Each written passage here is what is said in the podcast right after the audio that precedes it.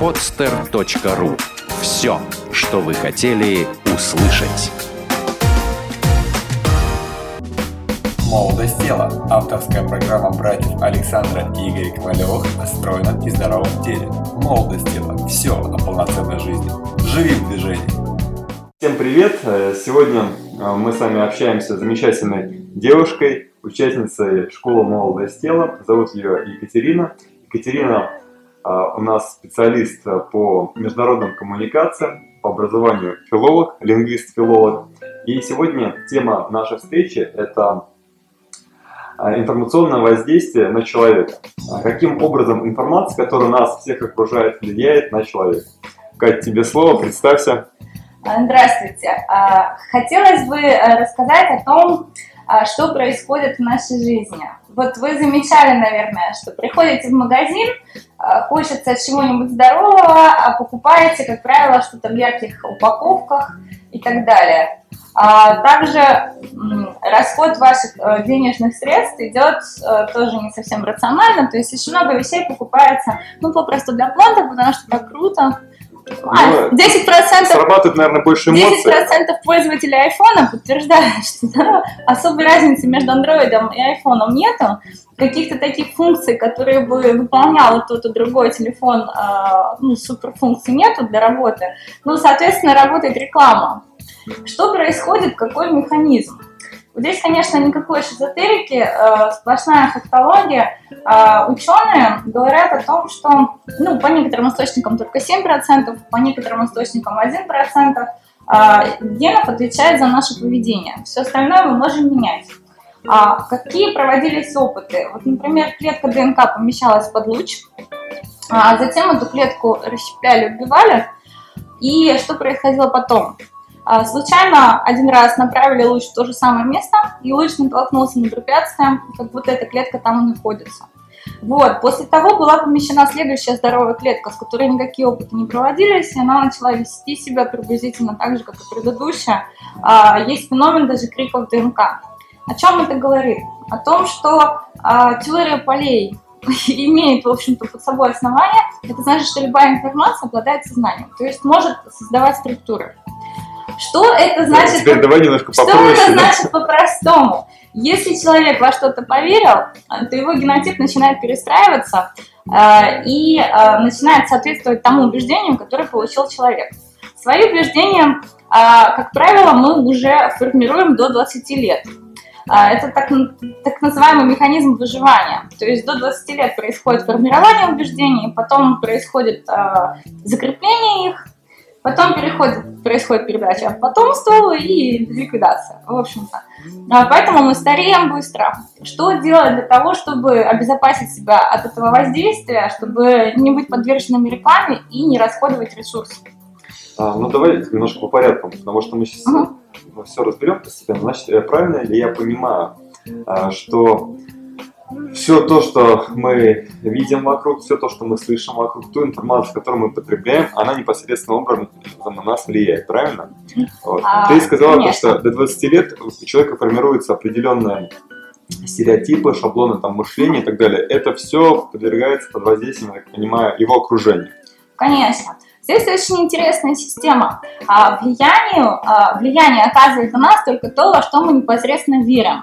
То есть, если мы доверяем какому-то авторитетному человеку, авторитетному журналу, мнению, если мы считаем, что что-то хорошо, что-то плохо, это может быть объективно, может быть не субъективно. Только в том случае, если мы в это действительно верим, оно на нас влияет. Если мы считаем, что это лишняя информация, то, как горох об стену, говорят. Тут такой эффект плацебо получается в какой-то степени. Да, эффект плацебо, это однозначно, эффект плацебо как раз демонстрирует эту систему мышления. То есть как только мы начинаем верить, самое интересное, что происходит под воздействием рекламы. Реклама вся коммерциализирована, ее задача извлечение прибыли. Извлекать прибыль гораздо легче из людей, которых легко убедить в чем-то. Соответственно, создаются целые структуры, которые изменяют наше мышление. Что это значит? Развитый человек, у которого развито мышление, он не будет верить во всякую чушь. Он будет подвергать сомнению, будет выстраивать логическую цепочку, будет самостоятельно думать и не позволит себя оболванить. Таким образом он сохранит себя в чистоте и целости. Или простым словом, этот человек находится в состоянии осознанности, когда он отслеживает все моменты, когда им пытаются манипулировать, когда ему пытаются что-то навязать. Как раз хотела сказать, что такое состояние осознанности. Очень часто слышу: хочу быть осознанным. А что это такое? Ну, это вот когда ты осознанный. Понятно. Что такое осознанность? Как мы можем управлять своим телом, да, и вообще своей жизнью? Перемещая внимание. То есть, где находится внимание, там находится энергия, там находится жизнь. То есть, следим мы за собой, обращаем внимание на себя, меньше болеем, выздоравливаем, приходим в хорошее состояние. А что говорят специалисты по нейролингвистическому программированию? Что вот как раз то, что по моей специальности помогает коммуникации. Следить, отслеживать изменения. То есть вы что-то сделали, посмотрели, что происходит с вами, с вашим телом, посмотрели рекламу. Очень много рекламы содержит эротический подтекст. Даже если это какой-нибудь невинный сок пюре с яблочком. Ну, инстинкты, конечно. Да, включается инстинкт для чего? Чтобы мышление было клиповое. То есть картинка, картинка, картинка, и чтобы вот эта логическая цепочка не простраивалась. Поверив в картинку, все, началось изменение. Превратился в биоробота. Жизнь становится основана на инстинктах. То есть отключается правое полушарие, фактически мы ничего не чувствуем. Да, зомби. Вот этот эффект. Где картинка появится, туда и пойду. Да? Это зомби, да, на самом деле. Жизнь становится серой, дом-работа. Очень мало мы испытываем ощущений вообще каких-либо, не говоря уже там о пиковых. И, естественно, наше полушарие закрывается, и оно не дает нам видеть ни красоту, ни какие-то несправедливости, которые творятся. Мы не можем не уберечь своих близких. Не можем нормально анализировать вообще в целом, все, что происходит. Вот. И пишники, они говорят о том, что дайте себе просто команду наблюдать. Очень хорошо получается наблюдать, когда вот мы выполняем наш комплекс статических упражнений. Во-первых, мы наблюдаем за дыханием. Тело имеет память. То есть, когда закрепился какой-то навык, что мы уже наблюдать начали, он наученный, он как раз по той же схеме будет закрепляться и проецироваться на все и дуплицироваться. Вот, соответственно, как только мы научились наблюдать... Вот сейчас мы как раз, дорогие друзья, начали говорить о том, какие же есть техники для того, чтобы можно было упорядочить информацию и уметь вообще отличать хорошую информацию от полезной. То есть, точнее, наоборот, полезную информацию, а только разрушать, которая вам не совсем нужна. Но в первую очередь, какие бы опытные даже не были наставники, какие бы вообще люди что не советовали, да, даже все проверено на практике, во-первых, никто вас не знает лучше себя. То есть в первую очередь надо следить за собой. Очень хорошо включает сразу физические упражнения. То есть сразу, мышца болит, все, тело просит внимания. Да. Человек начинает просыпаться. Если он при этом еще начинает отслеживать дыхание, да, я уже не говорю о том, что с дыханием можно работать, можно наполнять себя энергией, мы сейчас о простых говорим вещах. То есть, если он начинает отслеживать дыхание, этот механизм закрепляется на физическом уровне, все. То есть, у него внимание начинает включаться, происходят какие-то изменения в его жизни сразу же. И вот происходит первый момент шатания. Когда... Да, вот сейчас такой момент, мы как раз замечаем за участниками школы, то, что когда человек приходит, начинает встраивать в свою жизнь личную практику, и у него происходит такое движение по синусоиде. То есть то у него настроение приподнято, то он уходит вниз, то есть такая синусоида идет, и человек то вверх, там возвышенный, там, летает в облаках, то вниз, там, и кажется, что все плохо и печально. Вот почему это происходит? Это как раз вот когда мы выходим из состояния зомби и учимся наблюдать, наше подсознание начинает фиксировать все плюсы и минусы. И непривычка. То есть, когда привычки не было, что-то новое, сначала идет всегда взлет, энергия, потому что поступает энергия, все, мы направили наше внимание на всю красоту. Потом ловко, да? Все счастье вообще, да, при всем при этом, когда у нас происходит эйфория, мы попадаем опять под это информационное воздействие, которое мы перестаем, естественно, отслеживать, вообще состояние такое. Мы перестаем контролировать, перестаем наблюдать, сознание опять выключается, превращает нас в робота, только с вот этой накачанной энергией. И поэтому мы опускаемся вниз, а так как у нас уже навык отслеживания есть, так как у нас вектор идет вниз, мы начинаем замечать только самые гадости.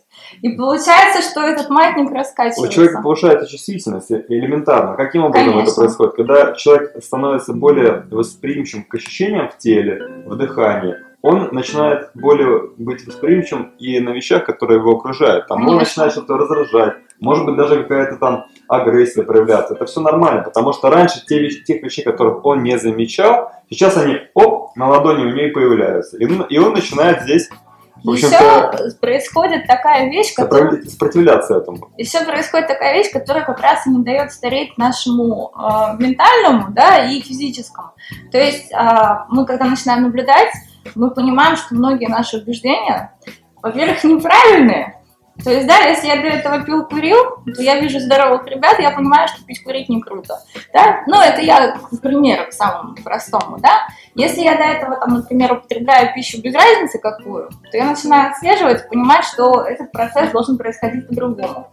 Мы начинаем сомневаться в себе, это тоже немножко подрывает устои, но это хорошо, почему? Потому что это изменение. То есть и до того момента, пока у нас не выстраивается намерение, да, вот какими мы хотим быть, вот куда я хочу, происходит вот это вот шатание, когда у нас поиски, искания, то, что уже было, начинает отмирать потихоньку, потому что, ну, если мы пришли в забитом состоянии, то понятно, что очень много негатива накопилось и в организме, и по телу, да, особенно когда физические упражнения практикуешь, сразу видно. Блоки, все зажимы, вот эта вся деревянность, она тоже от деревянности... Эффект буратино. Да, эффект буратино, потом начинается как раз с головы. То есть эффект буратино в голове. Вот ты знаешь, вот по поводу старения я тебе вот что хочу сказать. Значит, мы как-то с братом с моим очень долго на эту тему обсуждали, и вот к каким выводам мы пришли, я в подтверждение твоих слов. То, что если бы вокруг всех людей на нашей планете создать информационное пространство, где постоянно говорилось, что для человека нормально жить там, до 150, умирая 150 лет. До того, что там 80-70 лет, там, 80-90 лет у него только рассвет, там, пик и так далее. То есть убрать все там лекарственные препараты, в общем, сделать доступным там, физическую культуру для человека, чтобы он это все понимал, осознавал, то я уверен, что создав такое информационное поле, мы можем сами себе создать эти новые условия. Однозначно, я согласна полностью. Дело в том, что такое информационное поле уже было в России. Это времена Советского Союза, когда была идеология, да, и когда были нормы ГТО. Даже сейчас, если сравнить культуру воспитания физическую, которая была в школах, да, раньше. Сейчас полное физическое бездействие. Сейчас 30-40% детей освобождены от физкультуры по причине там, ожирения, чего-то еще, травм, переломов позвоночников, то есть уже маленькие детки, уже группа здоровья вторая, третья. Плюс еще, конечно, закрытое пространство, то есть когда у нас был железный занавес, он нам помогал сохранить ощущение... Но не было столь большой информации, которая бы потребительская информация. Конечно, да. Вот я говорила о том, что... Который нас зомбирует. Конечно, вот этого вот покупательского синдрома у нас, конечно, не было. Но было другое, с другой стороны, было другое информационное воздействие. Да, было, конечно, было другое информационное воздействие. Другая идеология, другая... Да, и, ну, по крайней мере, обучение было. И вот я почему знаю лично, у меня мама 12 лет в садике проработала, я уже там третье поколение педагогов, детей обучали по называемой сталинской системе. Вот как раз вот эта логика мышления, покажи стульчик, а стульчик хороший или плохой. Их этому учили прям с маленького возраста, учили мыслить логически. И детки, когда приходили в школу, они уже могли решить задачку, потому что у них уже навыки были. Потому что они знали свойства предмета, что, как, где. Сейчас я занимаюсь с детьми, и я понимаю, что очень у многих клиповое мышление, они не могут сделать вывод из задачи, не могут правильно алгоритм выстроить и пользуются готовым. То есть вот уже буквально сколько, 2 поколения всего, как сильно меняется информационное воздействие. Но, знаешь, наблюдая за взрослыми людьми уже, да, то есть я больше работаю с детьми, со взрослыми, скажем так, мужчинами и женщинами, и какими выводами я вот отлично замечаю, то, что все мы любим заниматься информационным обжорством. То есть вот, состояние зомби в том числе возникает в тот момент, когда человек постоянно потребляет информацию, там, залип в социальной сети, посмотрел новостную ленту, вроде бы зашел на 5 минут проверить, а хоп, 2-3 часа вылетело. Конечно. И он хочет постоянно потреблять эту информацию. И вот этот эффект информационного воздействия, он как раз-таки приводит к тому, что человек не в состоянии уже анализировать какие-то простейшие задачи, он не может выбрать. Вот я ему предлагаю, вот, Натя, съешь яблоко, с дерева, которое вот у нас здесь в России растет, и оно, может быть, не такое красивое будет. И вот, знаете, красивое яблочко в красивой упаковке. Apple откусное. Конечно, он выдает это яблоко, потому что у него лучше упаковка, это яблоко лучше продается.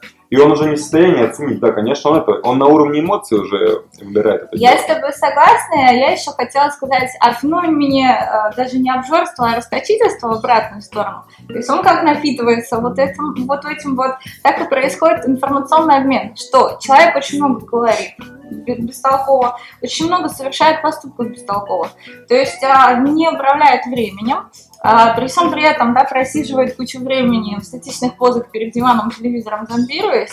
В этом вопросе нам как раз еще может помочь эллинская культура. Мы можем очень хорошо отследить культуру Рима и культуру Греции. О чем? О риторах. То есть риторы говорили о том, что в человеке все должно быть прекрасно. Ум, тело и душа. И они что делали? Готовились к Олимпийским играм. У них была целая наука риторика. И риторика говорит о чем? О том, что человек должен жить близко к природе. В природе все эргономично. Нет ничего лишнего. Все имеет свою цель и свои задачи. И, соответственно, и говорит, человек должен только, скажем так, достигать 4 целей. Первая цель – это рассказать что-то новое. Вторая цель – в чем-то убедить. Третья цель – это побудить человека к какому-либо действию. То есть рассказал информацию, воодушевил, человек понял, что да, встал и пошел. Ну и третье, это, конечно, развлечь. Высшим пилотажем в риторике считалось достижение всех 4 целей. Если мы посмотрим уже культуру Древнего Рима, то у них уже красиво сказать. То есть красиво сказать – это главное. То есть уже более высокой задачи нет. И, соответственно, развлечения какие? Убийства на арене. Да, если верить эллинской Греции, то что там, учение схоластов, ну, пускай они были там не совсем правдивые, но по факту люди развивались, да, и уделяли время себе. И вот это означает «будь ближе к природе». А если это проецировать на наше общество, на современного человека, какие-то, может, дать советы, которые позволят сейчас быть, во-первых, в состоянии осознанности, чтобы человек научился управлять своим телом, своей речью, своими эмоциями, потому что этого сейчас вообще не хватает. Конечно. Вот какие ты можешь дать рекомендации для людей, вот, чтобы человек прям сделал по пунктам раз, два и три, и у него пошли эти процессы на изменения? Замечательно. Первое, я советую дать себе установку на наблюдение. То есть наблюдать за изменениями. Что-то сделал, сразу отследил. Причем, когда вы правильно отследили, обязательно себя погладить и похвалить, чтобы тело запомнило. Майк, техника якорения. Да, техника якорения абсолютно НЛПская, всем знакомая, просто не хочу грузить терминологию, обязательно надо себя похвалить. Дальше, конечно, физические упражнения, причем не все, а вот статические особенно. Когда стоишь в статической позе и отслеживаешь еще дыхание, это что? Это возвращает к моменту сейчас и закрепляет как раз наблюдение. Это первый пункт. Второй, конечно, простейший прием управления вниманием. Очень часто бывает, что люди попадают в тупик. Реально такое состояние, когда не могут принять решение. Не знаю, что, да, не могут принять решение, не знают, что делать. Состояние такое давящее. Возникает эффект лени. То есть лень и саботаж. Это когда вроде бы пошел бы и сделал, но такой внутренний протест, что уже ничего не остается, кроме как вот сохранить хорошее лицо и остаться на месте. Вот, ты говоришь, знаешь, тоже из личных наблюдений за людьми, да, вот что могу сказать. Обычно у человека возникает лень или саботаж в 2 случаях.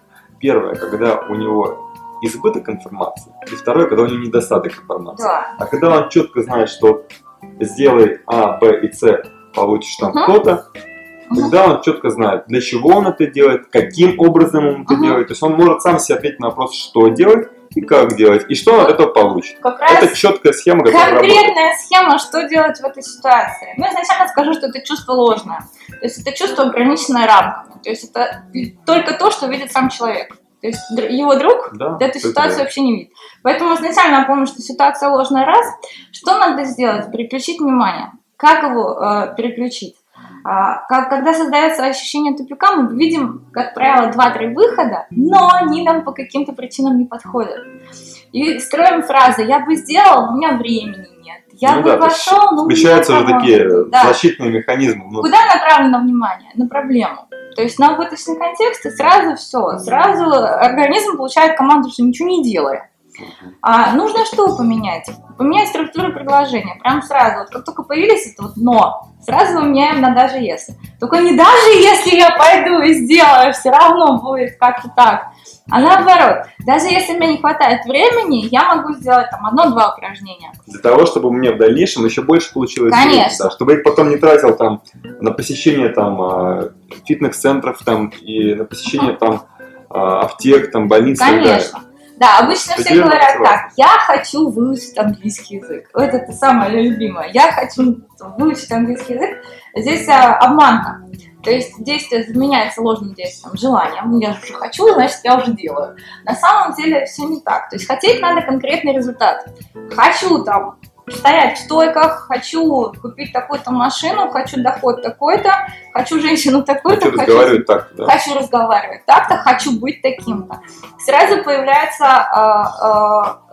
появляется, что у меня появится. То есть, если я буду вот таким стройным, спортивным, подтянутым, умным, воспитанным, что у меня появится? И сразу выстраивается логическая цепочка, а что я должен для этого делать? Сразу, моментально. Внимание переключается, и происходит еще одна такая волшебная вещь, мне очень нравится. Хоп, и появляется энергия. Появляется энергия, а когда появляется энергия, сама Вселенная начинает помогать, что называется. То есть, создаются такие ситуации, когда все получается само собой и по поводу решений. То есть вот принять решение кто-то не может. Если практиковать такой образ жизни, то фактически решения принимать и не нужно. Потому что приходит, есть очень четкая цель. Есть поток, и ты в него знаю, чего я хочу, я знаю, что я получу, я знаю, как это делать. Оно складывается все само, и выбираются именно те средства, которые срабатывают, приходят именно те люди, которые помогают, приходит та информация, которая нужна. Вот. Ну и, конечно, из практических рекомендаций настройка на работу с компьютером и настройку с телевизором. То есть изначально надо поменять подход, потому что действительно гипнотические техники и рекламные, особенно в интернете, если в телевидении как-то еще отслеживается, и телевизионная культура есть, и эти зомби-техники, там 25-й кадр, это вообще вот такая маленькая песенка. Детский лепет, да. Да, вот все, что влияет на подсознание, все, что между строк, оно все... То есть все фильтровать. Оно все используется, поэтому, во-первых, надо дать себе установку. Во-первых, как мы смотрим фильмы. Все, сел, тазик, это самое. Слушай, а что в фильме? Да, нормально, там чувак пошел туда, слушай, а какая мысль фильма? А что там была мысль? То есть, во-первых, мы не задумываемся над тем, что мы посмотрели. А смысл? В фоновом режиме. Да, а зачем мы это делали?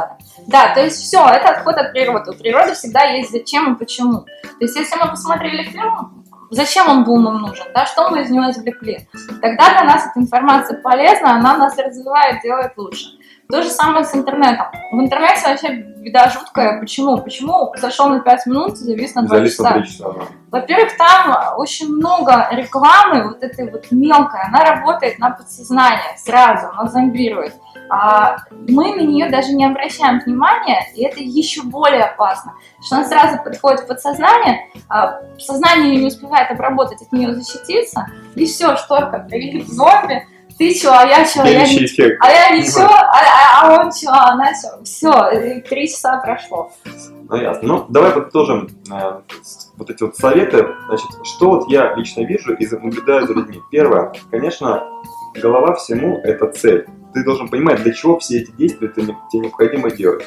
Но тут по поводу цели я хочу кое-что подкорректировать. Как только человек начинает делать физические упражнения, а без этого никуда, может происходить корректировка цели, правильно? Конечно. То есть это такое, получается, круговое движение, когда ты делаешь упражнения, обновляешь свою цель, появляется цель, и понимаешь, для чего это тебе снова нужно делать. И вот это постоянно происходит. Это нормально. И у нас часто так бывает, что человек, позанимавшись месяц у нас, нашим техникам, он вообще там часть цели отсеивает, он понимает, конечно, что это были вообще не его цели, конечно, да, и это нормальный эффект. То есть первое – это определиться целью, второе – это внедрить в свою жизнь это регулярные физические упражнения, конечно, техники наблюдения, техники дыхания, техники фильтрации информации, входящей в вас. Конечно. И еще что мы можем добавить? Управление собой и вниманием, да? Да, управление. То есть управление вниманием можно делать как через тело, да, расслабление, да, напряжение.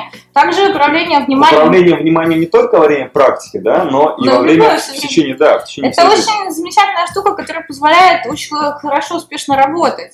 То есть кого с кем соединить, у кого какие возможности есть, а какую рекламу выбрать, что, с какой компанией взаимодействовать, с какой нет, какой имидж создавать, какой нет.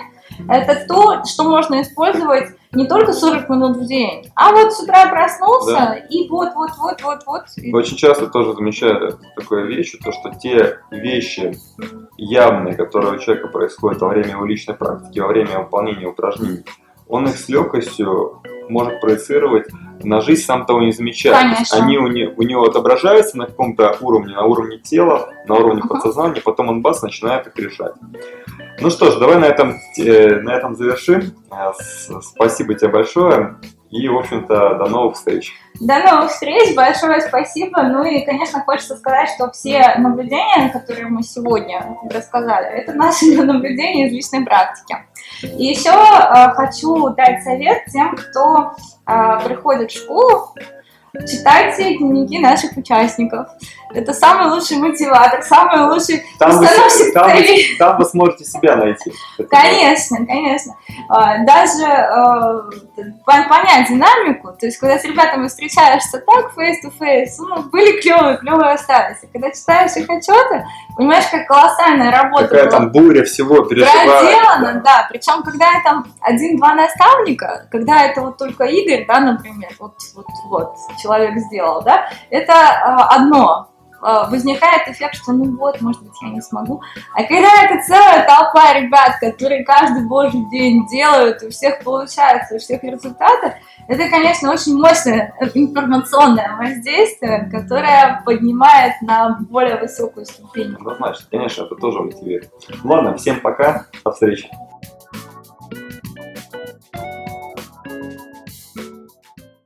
Сделано на podster.ru.